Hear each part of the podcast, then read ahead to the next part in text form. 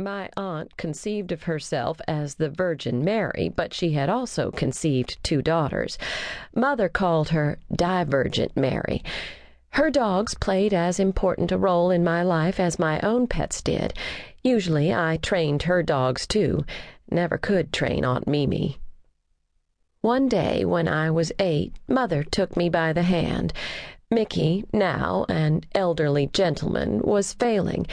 She placed him in his little crate, and we waited atop Queen Street Hill for the bus. Only rich people owned more than one car. Dad needed ours. The veterinarian's office squatted close to the Mason Dixon line. I remember walking into the tidy white clapboard building, a sense of foreboding filtering through me.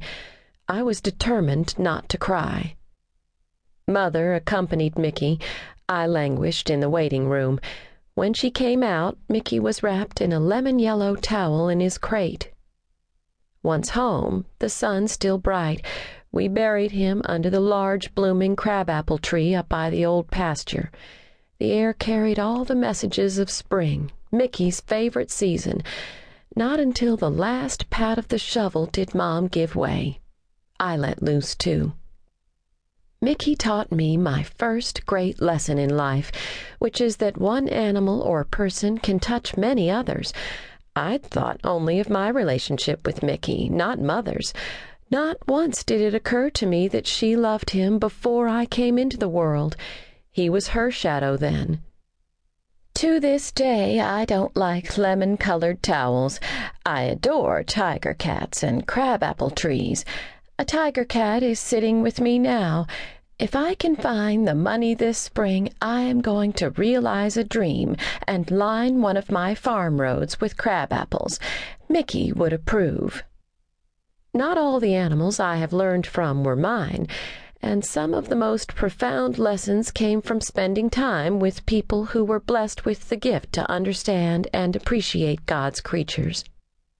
My grandfather kept foxhounds given to him by his brother Bob, who was a kennelman of the Green Spring Valley hunt. Pop Pop Harmon returned from World War I a far different man than when he'd entered it. As long as Big Mimi was alive, she held him together.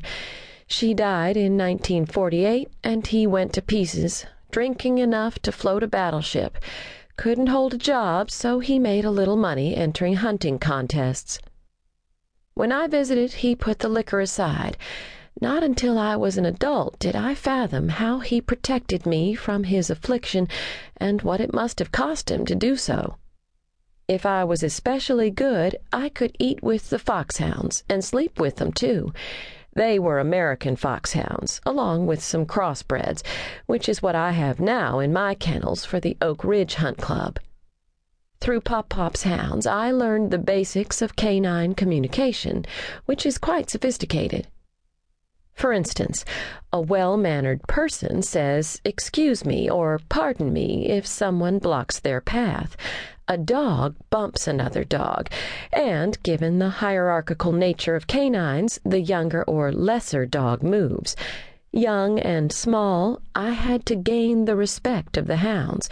If a hound didn't move out of my way, I bumped him.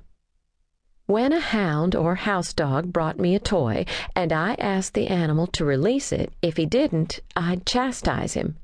Asking for the toy is a signal to play. Sometimes I pretended I wanted that slobbery toy and I would chase the dog. Then I'd stop, turn my back, and walk away. The dog would follow, toy in mouth. This would go on until one of us pooped out, and it always made the dog so happy. Spontaneous play draws the participants closer together. This is one of the things humans lose as they get older. Given all the responsibilities people acquire in life, it's difficult to be spontaneous. Dogs, cats, and horses don't punch a time clock. They don't need to turn in reports or expense accounts. Every now and then, it's good to walk away from whatever burdens you, pick up a ball, and throw it for the dog. Tone of voice matters.